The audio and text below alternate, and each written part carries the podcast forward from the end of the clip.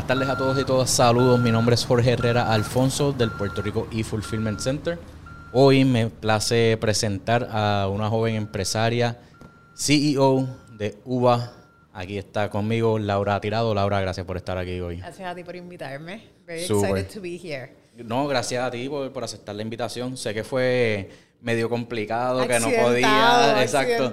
Unos días no soy. podías y otros días yo no podía, pero qué bueno que estás aquí. Así que estamos ready para una super conversación de fulfillment. Así que vamos a empezar rapidito.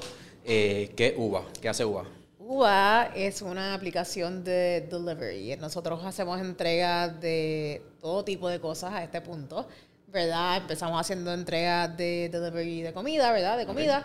Ahora entregamos de retail stores, de farmacia, de supermercado y pues every, everything and anything you can think of. So, ustedes fueron de simplemente, no, no simplemente, ¿verdad? Porque es un trabajo brutal, eh, hacer delivery de comida y en algún momento vieron una oportunidad de hacer delivery de otra cosa. Así es. Hay muchas compañías buscando, me imagino que con la pandemia eh, ustedes despuntaron, allá había demasiada oportunidad y tuvieron que haber capitalizado. Así que hablamos un poquito de eso también. Pues mira, la realidad es que pre-pandemia, o sea, no quiero decir que cayó como un dedo en el anillo porque la pandemia trajo muchas cosas negativas a la vida de todo el Te, mundo. te entiendo perfectamente porque nos pasó lo mismo y cuando hablo de business wise, se me hace bien difícil también decir como que, mira, pues fue algo bueno, ¿verdad? Sabiendo que en verdad no fue algo bueno, pero Pues, sí te, te entiendo. Dentro del aspecto negativo que tiene la pandemia, que no quiero obviar bajo ninguna circunstancia, Claro. para nosotros eh, fue positivo por dos razones. Número uno, pues por lo obvio, ¿verdad? Cerraron todo y prácticamente, de hecho, hubo un punto que habían como cinco negocios abiertos y Uva era uno de ellos. Eh, desde el inicio de la pandemia hasta como dos o tres meses. Y fue bien intenso. Eh, pero cuando te digo que fue como dedo en el anillo, me refiero más bien a las, a las verticales. Ok. Nosotros estuvimos haciendo food delivery hasta el 2020, eh, pero en el 2019 habíamos identificado dentro, del food- dentro de la entrega de comida, y me perdonan que yo hablo spanglish, pero habla co- como tú quieras. eh, mm, dentro de la entrega de comida hay unos picos tangibles, ¿verdad? So, la gente desayuna, almuerza y cena, pero entre medio se quedan unos vacíos.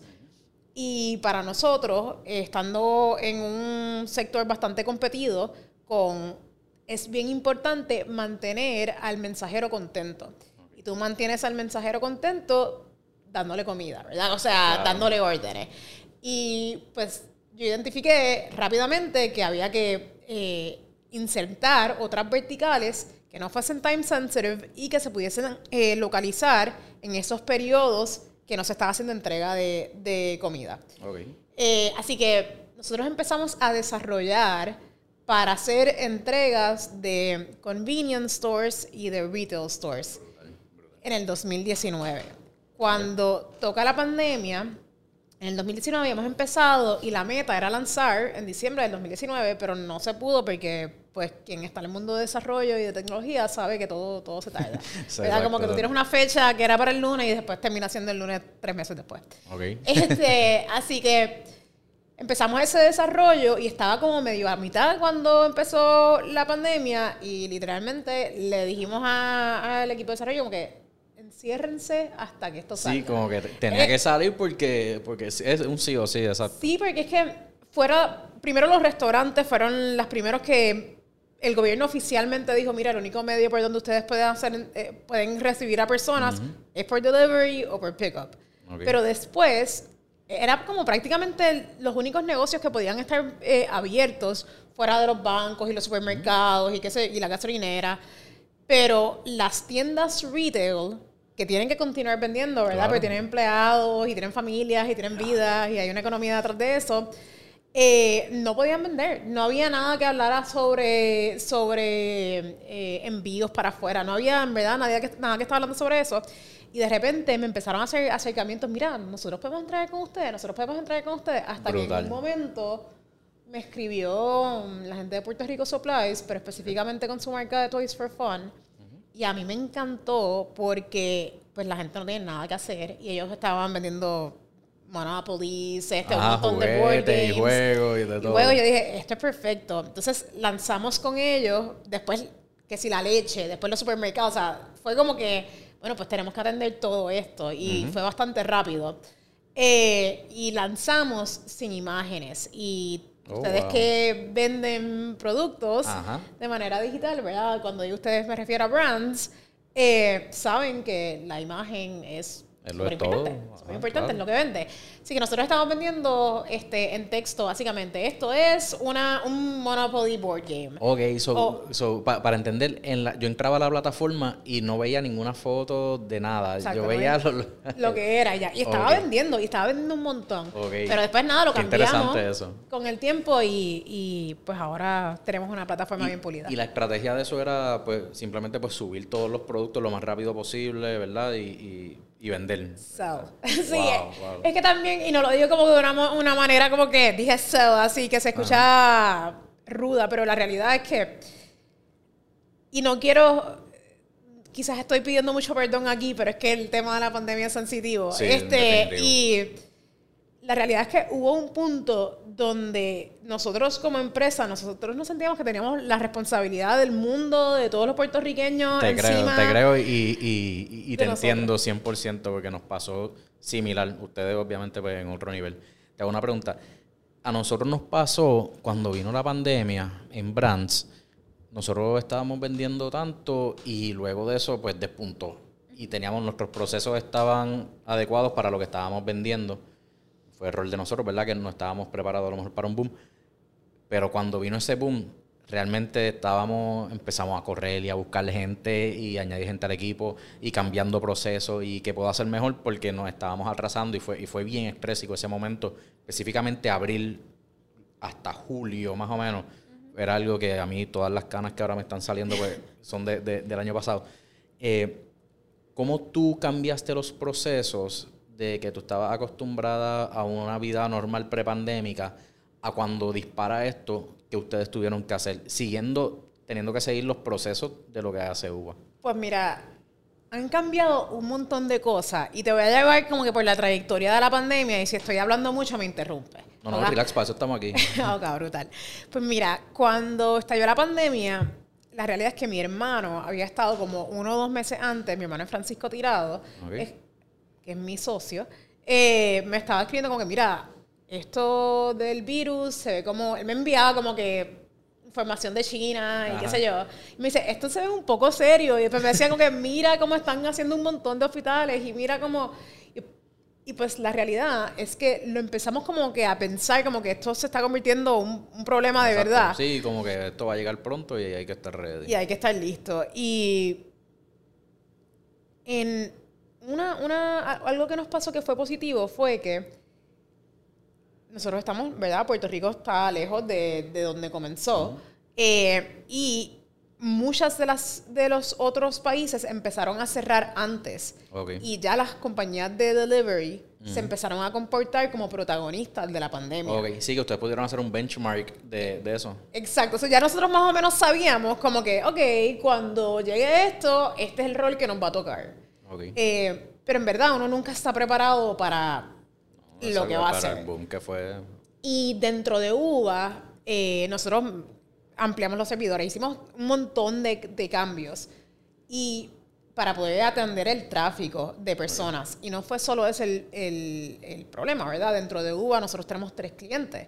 Tenemos al comercio que está asociado, Ok. al mensajero, que es nuestro cliente también, y al cliente final. Sí, que ustedes Y- tienen tres clientes que tienen que tener contentos. que hay que estar manteniendo contento a la misma vez. Y te digo esto porque si bien podíamos atender al, al lado técnico de, de nuestros tres clientes, o pensábamos que estábamos preparados para ellos, no estábamos considerando el ambiente que estaba creado alrededor de esos clientes, específicamente los drivers. Ok, ok. Piensa que en la pandemia nadie podía salir de sus casas, así que empezaron a detener a todos, A los drivers a todos los drivers. Y se nos hacía imposible entregar porque lo estaban deteniendo todo el tiempo. Tienes una persona que tiene una expectativa de que se le entregue algo en 45 minutos, pero también lo están deteniendo en cada esquina. Sí, sí. Y se convirtió literalmente unbearable. Este, yo tuve que, bueno, yo tuve que ser, envolver al gobierno, este, a, políticos, la, la, para poder mal, ¿sabes? Como que poder tener un algo oficial que dijera que nosotros podíamos transportarnos y que se pudiesen marcar los carros. So, eso fue uno de los, a pesar de que estamos preparados técnicamente, eso fue uno de los primeros... Sí, sí, pero son cosas que, que igual tú no veías venir. O sea, tú estás pensando, pues, yo soy un sistema de delivery, obviamente yo estoy en mi derecho de esto, pero si el carro no está marcado, exacto, pues viene el guardia y te para. You don't foresee. Y, y luego entonces empezaron ya más problemas de logística, de, de deficiencias que nosotros teníamos dentro... O, cosas que quizás no nunca, nunca eran necesarias para nosotros o, no, o, no, habían sido necesarias para nosotros. Por ejemplo, eh, nos pasó que le dábamos tanto y tanto y tanto volumen a los comercios que ellos no lo podían manejar. O sea, no oh, podían manejar el volumen de, órdenes que tenían. Y pasaba que ellos se desconectaban de, la aplicación, ¿verdad? Porque no tienen la opción en UBA, si no puedo atender órdenes, pues me apago y listo. Pero como quiera, todavía tienen horas de, de transacciones que tienen que poder hacer, crear, este, cocinar. Y tuvimos que crear alrededor de eso un sistema automatizado que eh, verifica las circunstancias de las últimas 10 órdenes de ese oh, comercio. qué cool. Eso está brutal. So, lo que pasaba es verdad, eh, vamos a decir, este, te iba, eran las 6 de la, no, 6 de la tarde, de la, de la noche, y todo iba súper bien. Tú estabas atendiendo, no quiero decir 10 porque en verdad eran como 50 o 60, este, pero por decir cualquier número 10, tú estabas atendiendo 10 órdenes y esas órdenes las estabas atendiendo súper bien. Pero después empezaron a llegar las 6 y cuarto, las 6 y 20 y ya tú, el tiempo en que tú marcabas la orden como terminada se empezaba, se empezaba a prolongar, ¿verdad? Porque ya la realidad es que quizás estabas atendiendo todo este revolú y no podías, no podías atender la orden. Okay. Así que nosotros fuimos identificando variables dentro de, dentro de, la información que nos provee el comercio para decidir si ese comercio estaba apto para poder atender órdenes o no. Quiero, esto es bien, bien importante para cualquiera que, que en algún momento si quiera hacer un negocio o algo parecido. Esa parte, o sea, tú estás ayudando a que tú estás cogiendo información del restaurante o del comercio, ellos lo saben pero tú no se la, estás pidiendo, ellos no tienen que sacarle su tiempo para brindarte esa información. Tú buscaste la forma de, tener esa información y eso es algo bien importante porque eso los ayuda a ellos, eso te ayuda a ti y son cosas que a veces no pensamos y decimos como que, ah, no, pues estoy esperando que el restaurante me envíe esto versus hacerlo nosotros mismos. So, qué bueno que, hicieron eso, súper brutal. Y, y, alrededor, de, alrededor del comercio, bueno, nosotros tuvimos que relanzar la aplicación del comercio porque había muchas cosas, por ejemplo, nosotros no guardábamos sus horarios.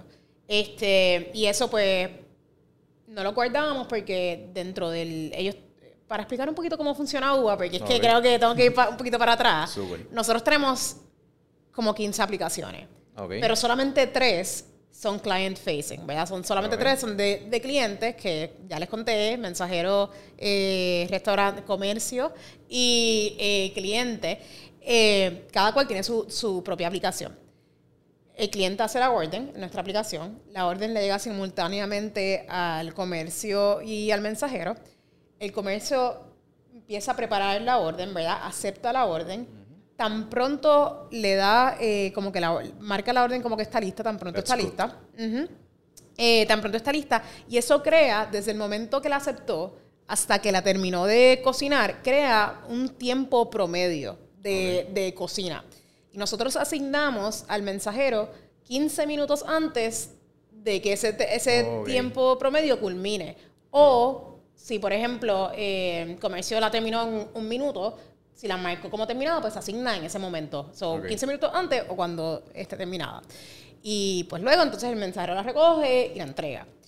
Eh, así que nosotros tuvimos que hacer un montón de re-engineering alrededor de esas tres aplicaciones y de hecho estaba diciendo que solamente relanzamos la del comercio, pero en verdad durante la pandemia nosotros cambiamos todas nuestras aplicaciones. O sea, nosotros las, las rehicimos porque ya el volumen que estábamos manejando el pace que estábamos siguiendo, las expectativas que tenían nuestros clientes de cómo debía ser servicio, tanto el comercio como el cliente final, habían cambiado drásticamente. Eh, háblame un poquito, si, si, puedes entrar, de qué problemas específicos identificaron, y, porque me dijiste pues, que las cambiaron por, toda la demanda y eso.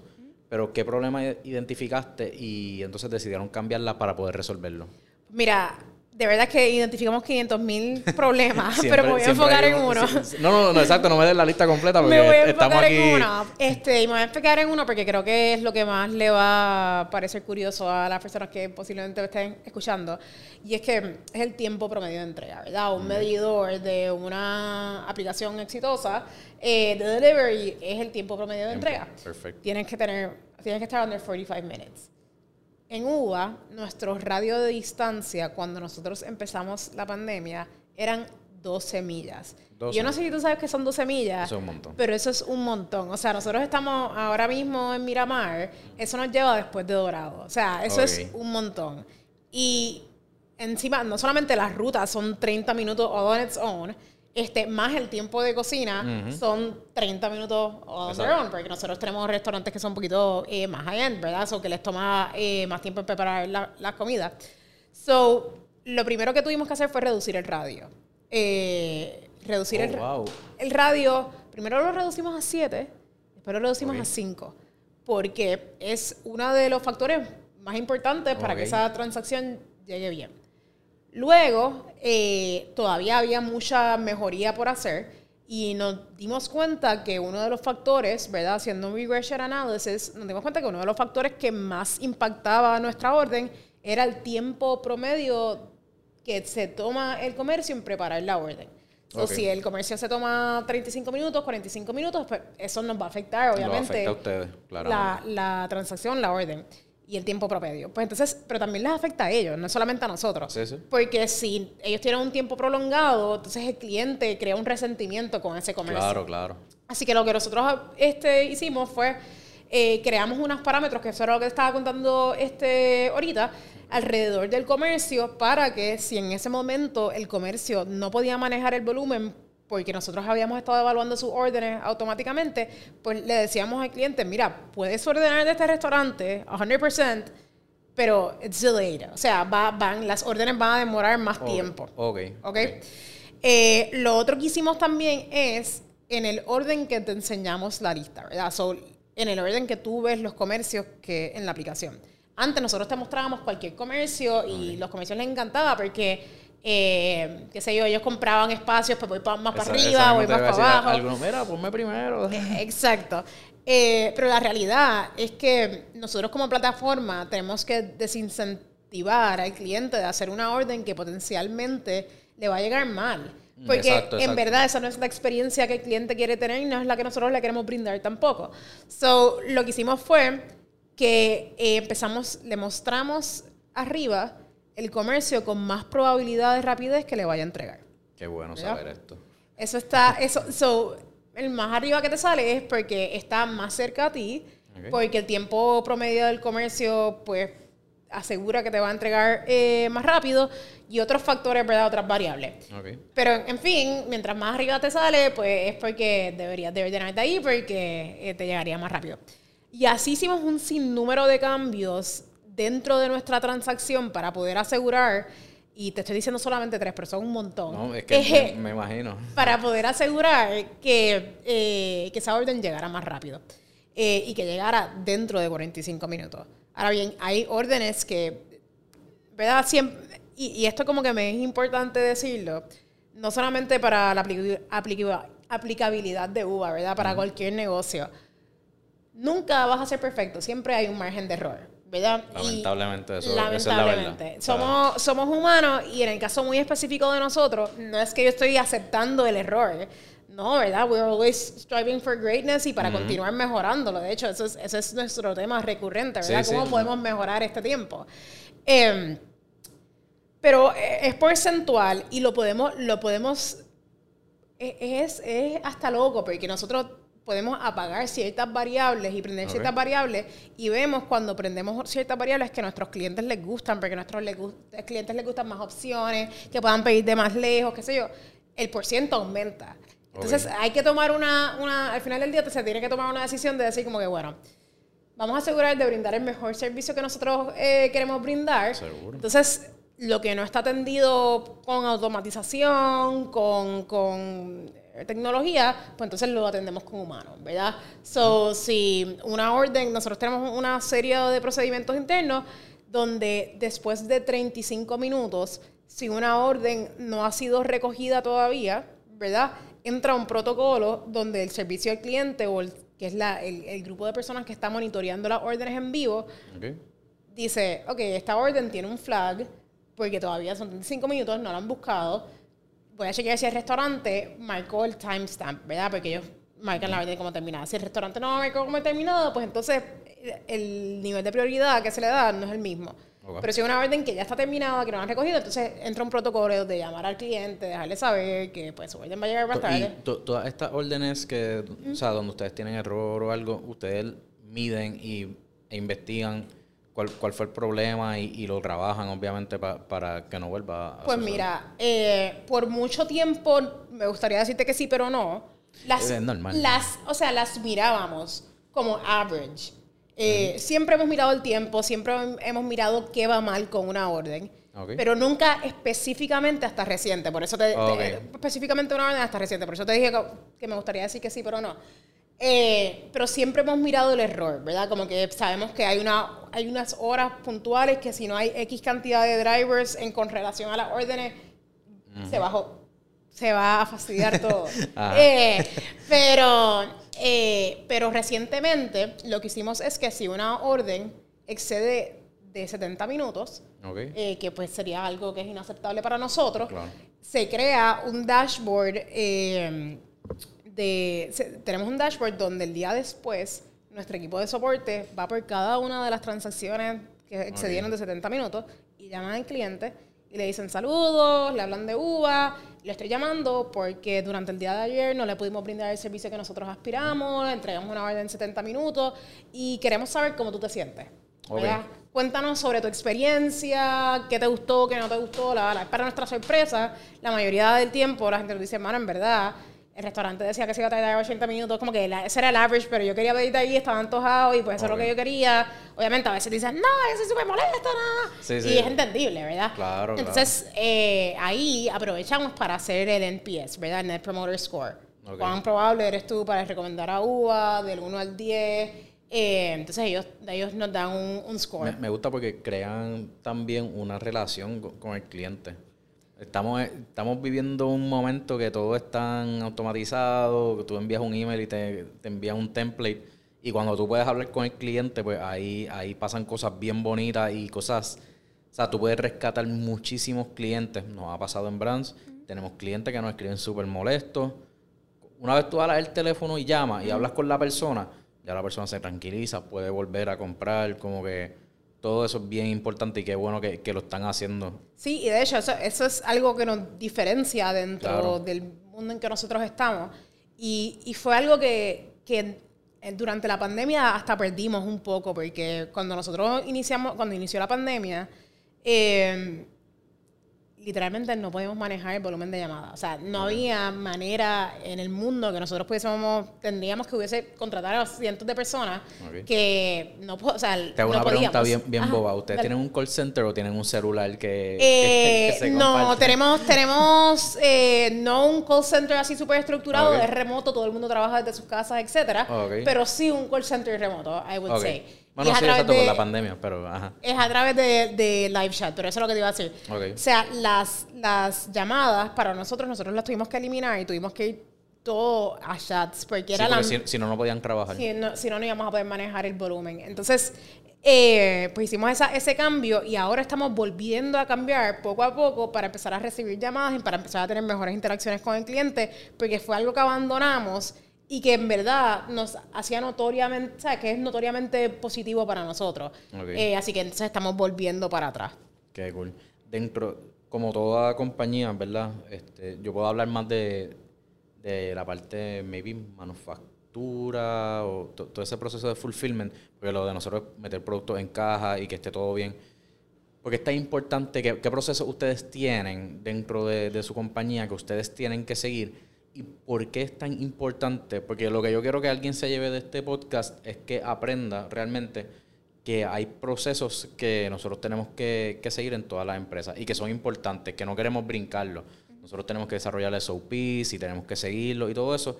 Obviamente, tenemos que buscar en esos procesos mejorarlos continuamente y saber que el proceso que estoy haciendo hoy no es el mismo proceso que, que hice hace un año, ¿me entiendes? Porque es tan importante seguir esos procesos. Pues mira, la realidad es que en UBA somos bien de procedimientos, 100%, pero también no estamos casados con nada. Eh, somos, somos, nos encanta crear cosas y romperlas. O sea, y, y te lo digo de una manera bien honesta, porque no, no tanto en el lado de logística, porque nuestro lado de logística es, automatizado. O sea, es, Claro. es completamente es completamente automático, ¿verdad? Es lo que es lo que he- estado yendo contando que nosotros vamos adaptando y es como más bien los procesos que surgen donde revisitamos esos procesos automatizados, ¿verdad?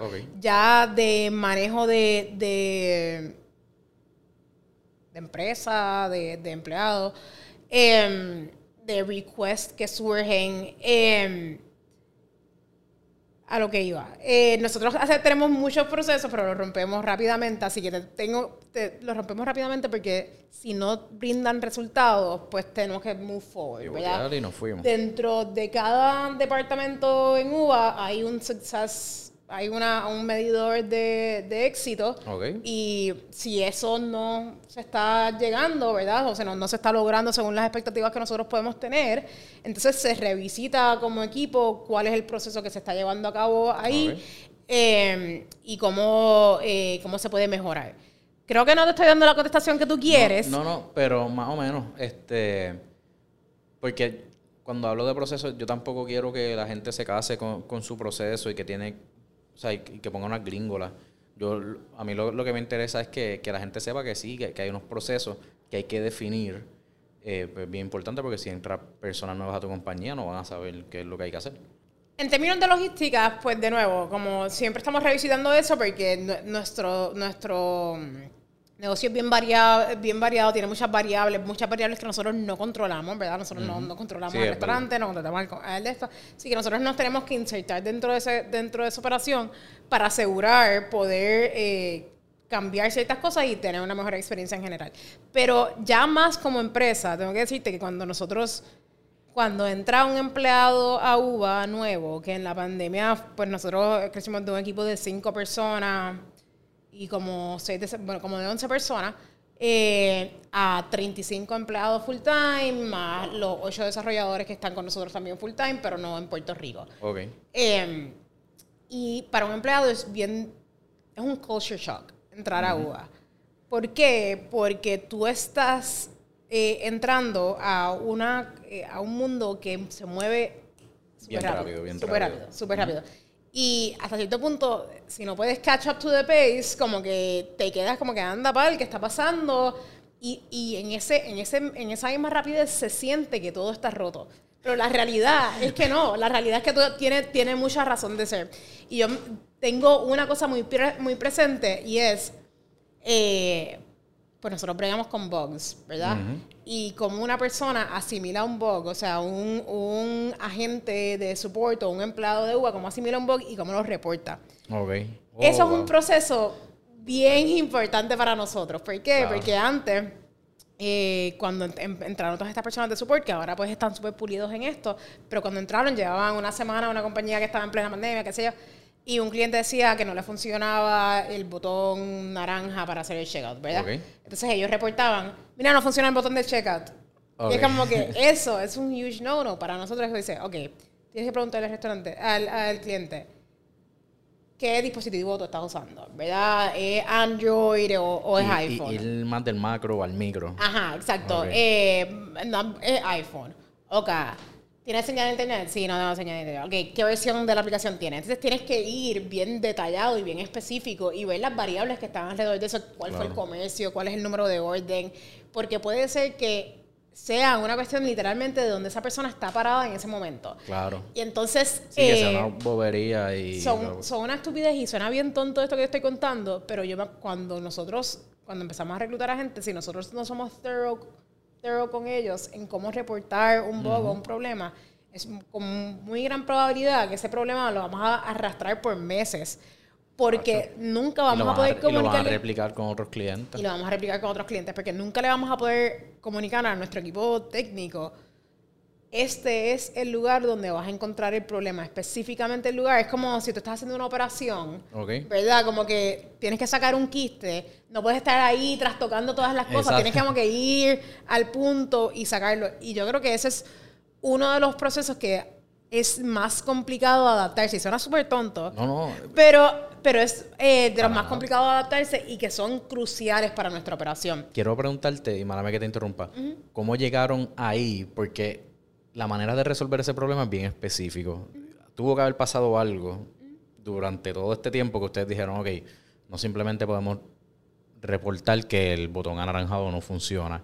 Este, hay algo en Kaizen que, que ahora mismo no me acuerdo el término, eh, pero es que uno es un ejercicio que uno pregunta por qué, por qué, por qué, como cinco o seis veces hasta que llega a la raíz. Yo, tú estabas contando eso, yo simplemente estaba pensando en ese momento, porque era como que, ok, tengo que ver por qué está el botón este, anaranjado roto. Ah, porque pasó esto, y por qué pasó esto, por esto y esto y esto, y así fue que entonces llegaron a la ruta de los problemas. Pero cuéntame tu versión de cómo se les ocurrió decir, ok, primero que todo, cuando falta algo, tengo que averiguar esto. Me imagino también porque todos son programadores y entienden eso, y los mortales acá no entendemos esas cosas. Pero cuéntame, cuéntame Pues tú. mira, la realidad es que es como yo no, yo, yo creo que me gustaría decirte una contestación, ah, lo descubrimos así, llegamos a este, este paso. Aunque para mí quizás sí. ¿Sabes qué? Te voy a contar un poquito de mí de mi hermano y quizás te contesto esta, esta pregunta. Zumba. ¿ok? Dale. Eh, voy a hacer una vuelta bien grande y voy Ok, a llegar. ¿ok? perfecto, me- me Pues gusta. mira, eh, cuando nosotros lanzamos UVA, nosotros lanzamos UVA eh, porque nosotros estábamos obsesionados con una tecnología. Ok. La, la realidad es que esa es la que hay. Este, y nosotros queríamos que esa, replicar esa tecnología en Puerto Rico y asegurar que existiera aquí. Se llaman iBeacons, Low Bluetooth Energy, y eso nos permitía ah, interactuar con las personas dependiendo de dónde, dónde estuviesen. Ok. Pero para que esa tecnología existiera, nosotros teníamos que tener nuestra aplicación en muchos lugares, ¿verdad? Eh, un buen, ¿sabes? Una buena empresa que pueda hacer eso son los cines, porque los cines están en todas las partes, plazas, porque tienen muchas tiendas.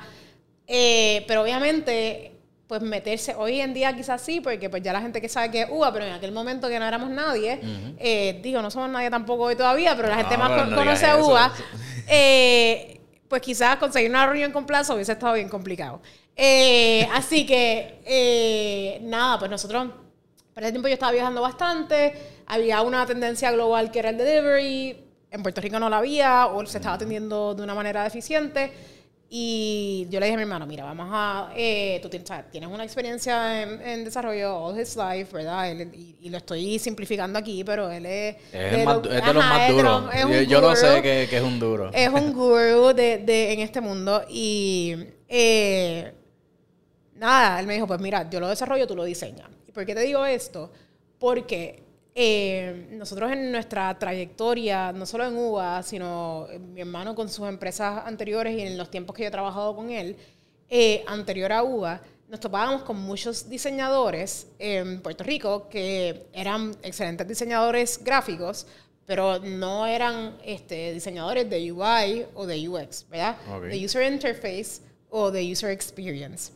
Y eso es bien importante porque cuando todo tiene, todo tiene UX, ¿verdad? Cuando tú abres la puerta para llegar aquí, el knob tiene que estar en un lugar específico porque Exacto. si no, va a tener que estar haciéndolo así es súper incómodo. Los otros días vi como que una foto de, que decía UI versus UX y era, por ejemplo, la acera que decía, creo que era el UI, que está para acá, en una esquina, ¿verdad? Haciendo esquina, está para acá y para acá.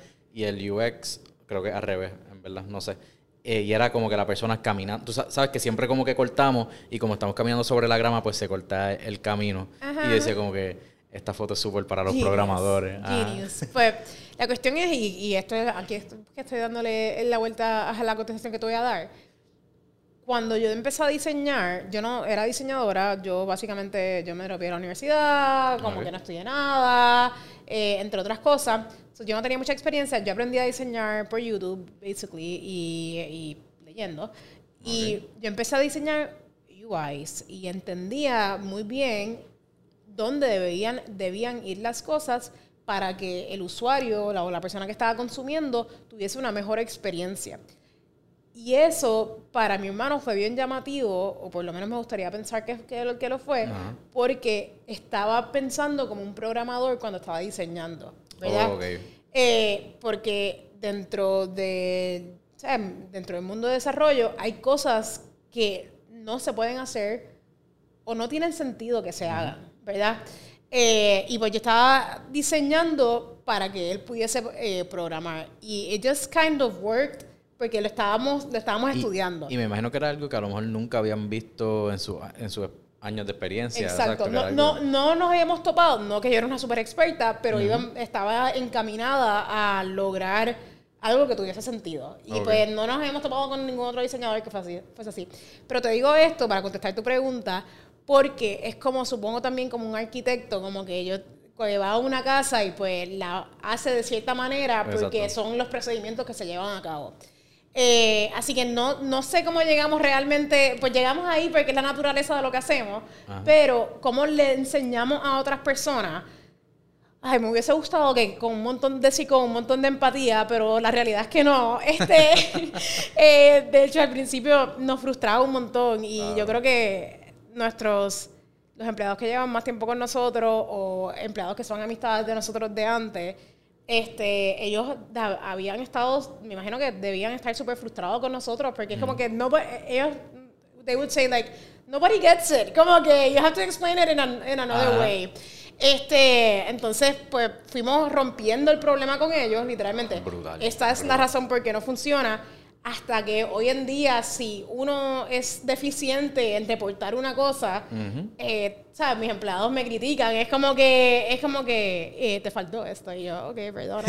este, pero, pero, Pero sí. eso, eso es lo que tú buscas también. También, Tú no quieres gente también. que te diga, ah, sí, sí, está bien, ok, vamos a hacerlo así todo el tiempo. Tú quieres que alguien te diga como que, mira, eh, creo que estás mal y, sea, porque tú estás buscando lo mejor para la compañía, no lo Sí. mejor para ti Y específicamente. de hecho, y esto creo que off topic con el, con el podcast como tal, pero tengo que decir que yo creo que uno de los culture shocks más grandes que hay en UBA es que yo tengo 24 años y la realidad es que there's a lot of things I don't know and I Ok. love to learn. A mí me encanta, me encanta aprender.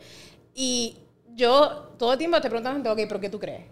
Y como que la gente, no, porque como que al principio, ahora they speak their mind. Pero Sí. cuando entran es como que, "Uh, no sé. Como que no se atrevían Este, o como que sí o no, o, o como que iban bien por el proceso y yo, no, no, no, pero dime literalmente qué es lo que tú crees que debemos de hacer. Dime lo que tú quieres hacer y yo- posiblemente tú tengas más razón que yo. Y Claro, y es bien importante porque como el empleado es el que está día a día haciendo algo, tú no puedes venir que tú estás administrando, haciendo mil cosas y decirle, mira, tienes que cambiarlo, sino que él mismo te diga o ella, mira, estoy teniendo esto, esto me incomoda, este, no me gusta hacerlo así, vamos a hacerlo así de otra forma. Y ahí es que en verdad es el crecimiento continuo de la empresa. Y de hecho, a mí me ha pasado que a veces me dicen cosas y yo, en, yo en mi mente cerrada en ese momento dice como que no, ¿verdad? Este, no, eso no es así.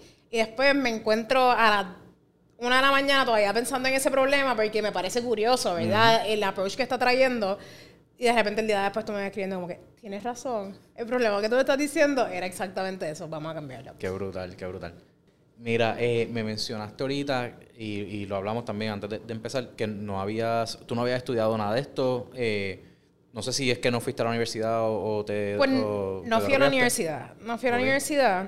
Y by the way, me acabo de dar cuenta que te hablé por encima y estoy aquí hablando bien rápido, así que me disculpo por eso. No, te disculpes. Como que en verdad lo que quiero es pick your brains. Ok, So, estamos súper cool. Buenísimo. Pues mira, eh, no fui a la universidad eh, y la realidad es que es una decisión que yo había tomado desde bien pequeña. Ok. O sea, y te digo bien pequeña, desde octavo o séptimo grado, yo sabía que yo no quería ir a la universidad. Ok, Yo, wow. yo, f- yo fui a la universidad, o sea, yo fui unos días a la universidad. Lo que pasa es que me dropié. Eh, y te cuento, mira, yo soy la menor de cinco hijos y mis papás son unos- eran unos hippies, en verdad. Y ellos fueron bien estrictos con mis primeros hermanos. Y después yo era la quinta, mi mamá me tuvo a los 43 y como que ah, fue, fue como que letting loose. Pero no por eso es que yo decidí, no porque mi mamá estaba letting loose que yo decidí no ir a la universidad, sino porque mis papás me, nos criaron en un entorno donde ellos pensaban que lo que te definía a ti como un buen ser humano no eran tus notas, no era como que todos los premios que te podías llevar, era tu habilidad de tomar buenas decisiones, ¿verdad? De, de, discernir si algo es correcto o no es correcto y cómo tú ibas a approach un problema. Eh, o tu habilidad de solucionar un problema. Tomar Una buenas decisiones. Así que cuando uno se cría en un entorno así, donde no hay una estructura muy cerrada, el mundo se abre a un montón de posibilidades, porque tú ya no estás pensando blanco y negro, estás pensando como que, ah, bueno, quizás puedo hacer esto, lo, lo, lo, lo otro. Y mi papá era rockero, mi mamá siempre fue súper alta ejecutiva donde trabajó. Y eran yin y yang en ese sentido. Sí, bien diferente. Bien diferente, pero eh, mi papá tenía como que un fuck the system attitude y, como que you have to be your own boss, pero mi mamá era una persona bien disciplinada, bien estructurada este, dentro del ambiente de las cosas que hacía. Ustedes sacaron como una mezcla de todo como una mezcla de eso. Y entonces, eh, cuando yo fui creciendo, mi hermano mayor me lleva 16 años, que es Pablo, lo conoce, es calvo. Eh, este, lo dije así por si escucha esto. pues mi hermano mayor me lleva 16 años, Francisco me lleva 14 y así sucesivamente 8, 4. Eh, y cuando yo tenía, cuando era pequeña, eh, mis, hermanos, em, mis hermanos empezaron eh, a desarrollar en el Internet boom, ¿verdad? Este, so, eran de las pocos estudios de desarrollo en Puerto Rico, para ese momento se tenían un montón de contratos, entre ellos contratos de gobierno, etcétera, y hacían para su corta edad cantidades exorbitantes de dinero. Y a mí eso me impresionaba, y me impresionaba porque ellos también son dropouts. Ellos no, necesitaron de ninguna manera un título para, para lograr el éxito que tenían en aquel momento, que quizás probablemente sí era éxito, pero quizás para una niña hubiese, lo amplifiqué a, sobre nivel, ¿verdad? Sí, sí, exacto. Este, y yo los miraba, los admiraba y me parecía increíble que ellos pudiesen lograr cosas por sí cuenta y que crearan lo, productos. Lo, cool es que tú eras, estabas que 10 años, 12 y tú eras a tus hermanos mayores haciendo esto súper brutal que ya desde, desde chiquita ya tú tenías esa mentalidad de que obligado, yo voy a emprender. Yo no, voy a tener jefes ni nada. E, eso, esa, ese era, no, no tanto no tener jefes, porque yo pienso que, I mean, yo tengo un montón de jefes. Yo tengo, todos mis empleados son mis jefes, todos mis clientes son mis jefes, todo el mundo es mi jefe. Sí, sí, porque la gente dice, no, yo, yo, yo voy a emprender para no, tener jefe, pero todo el mundo es tu jefe, exacto. No, yo voy a emprender para no tener jefe y tener un montón de tiempo libre. Exacto. Mentiras. Mentiras, no son verdad, no son verdad. Este, pero nada. La cuestión es que fue, fue también para crear un producto y para crear como que, y esto yo lo digo y suena clichoso, pero es la realidad y es la razón por la que nosotros empezamos en UA, crear las circunstancias en donde nosotros queríamos prosperar, ¿verdad? Sea eso en el mundo de tecnología, sea eso para Puerto Rico, sea eso para, para mí como individuo, ¿verdad? En el lado económico también, como crear algo que me vaya a brindar seguridad a futuro. Y y nada, pues me crié eso. Yo me acuerdo, en noveno grado, que empezaban a venir todas las universidades y qué sé yo. Y yo literalmente me quedaba dormida en un salón y yo no iba. Y mi mamá me dijo... con los libritos de la universidad. Yo ni los leía. Yo no, voy para allá. Y todo el mundo como que, no, yo voy a Georgetown, no, yo voy para este lugar. Y yo como que, primero no tenía ni las notas. Segundo que, ah, segundo que en verdad... Ni el interés. Ni el interés tampoco. Entonces, eh, fui para la UPI, entré por educación, que es lamentable, pero es de las tú tienes que tener like the lowest of scores para tú entrar por, educación. Debería ser más porque los educadores son súper importantes para nuestro mundo. Eh, pero eh, nada, entré por educación, empecé a, fui literalmente y administración de empresa, eh, administración de empresa, una vaina así. Ya ni me acuerdo en verdad. Este, la cuestión es que entro y estuve como tres semanas y tengo que decir para yo me baño un montón, un montón, porque mi papá nos levantaba, nosotros éramos cinco hijos, y mi papá nos levantaba como a las 4 de la mañana. Para que le diera tiempo a todos a llegar Para que todos nos bañáramos, porque él no, si nosotros no estábamos bañados, él no nos llevaba a la escuela. Claro, muy Porque él decía como que, que él no iba a estar con miñi miñis en el carro. Ok. So, Ajá, nos bañamos como tres veces al día porque para colmo si ya sudado, como que al final pues nos gustaba, nos gustaba estar limpio. Este, y yo me acuerdo, yo estuve como tres semanas en la universidad y me daba tanto calor, de verdad, me daba tanto y tanto calor. Y suena súper mal esto que estoy diciendo y yo me escucho, lo digo y me escucho y sueno como una niña engreída, pero me daba tanto calor que yo no, no soportaba estar ahí, de verdad lo odiaba con mi Ok. existencia. Y, mano, dije, mira, ya, esto no es para mí, me quito, me voy, me salgo puedo ya. estar sudando No puedo estar aquí con este calor. Eh, y, mano, y decidí, en verdad, siempre yo había estado decidida que no era lo que yo quería hacer. Ok. Y yo, yo pienso que la universidad es súper importante y que todo el mundo debe tener una experiencia de educación similar a la universidad, si no es la universidad. Sí. Eh, y e- esa estructura para conocer a gente, para crear ecosistemas, para aprender es súper importante, pero para mí, para mí esa no era la estructura correcta. Para mí la estructura o la que yo quería para mí. Y para mí la estructura correcta para mí era aprender de errores y aprender como que as I went y qué sé yo. Mano, y he qué- qué brutal porque, por ejemplo, nosotros, yo tengo 31 ahora, por lo menos mi generación, más o menos la de ustedes y la que venía antes, se nos crió con unas gringolas de que tú vas a estudiar high school, vas a estudiar college, vas a entrar en una empresa, te vas a retirar 30 años, vas a tener tu dinero y te lo vas a disfrutar. Which ahora mismo todo eso pues no pasa. Y lo que me gusta es que nosotros, los, desde millennials para acá, hemos encontrado una forma de que, mira, nosotros no queremos hacer esto. Primero que el, mercado ni nada no- nos los permite, las situaciones. No está para ti. Pero es como que cada vez más yo veo que hay más chamacos, o sea, más gente joven como que yo quiero emprender. Como que estoy en la universidad, estoy estudiando algo que no me gusta, pero termino a las 5 de la tarde y le estoy metiendo hasta las 2 de la mañana este, desarrollando mi negocio. To- todo ese tipo de cosas es bien importante. Este, ¿Qué tips tú le dirías a alguien que ahora mismo está pensando en como que me voy a dropear de la universidad, no quiero hacer esto, eh, voy, a, voy a emprender? ¿Qué, qué tú le dirías? Sabes que me parece cómica esta pregunta porque va a decir algo que vi en Facebook los otros días, Ajá. que era un cliché y me lo iba a decir ahora y después dije, con Laura.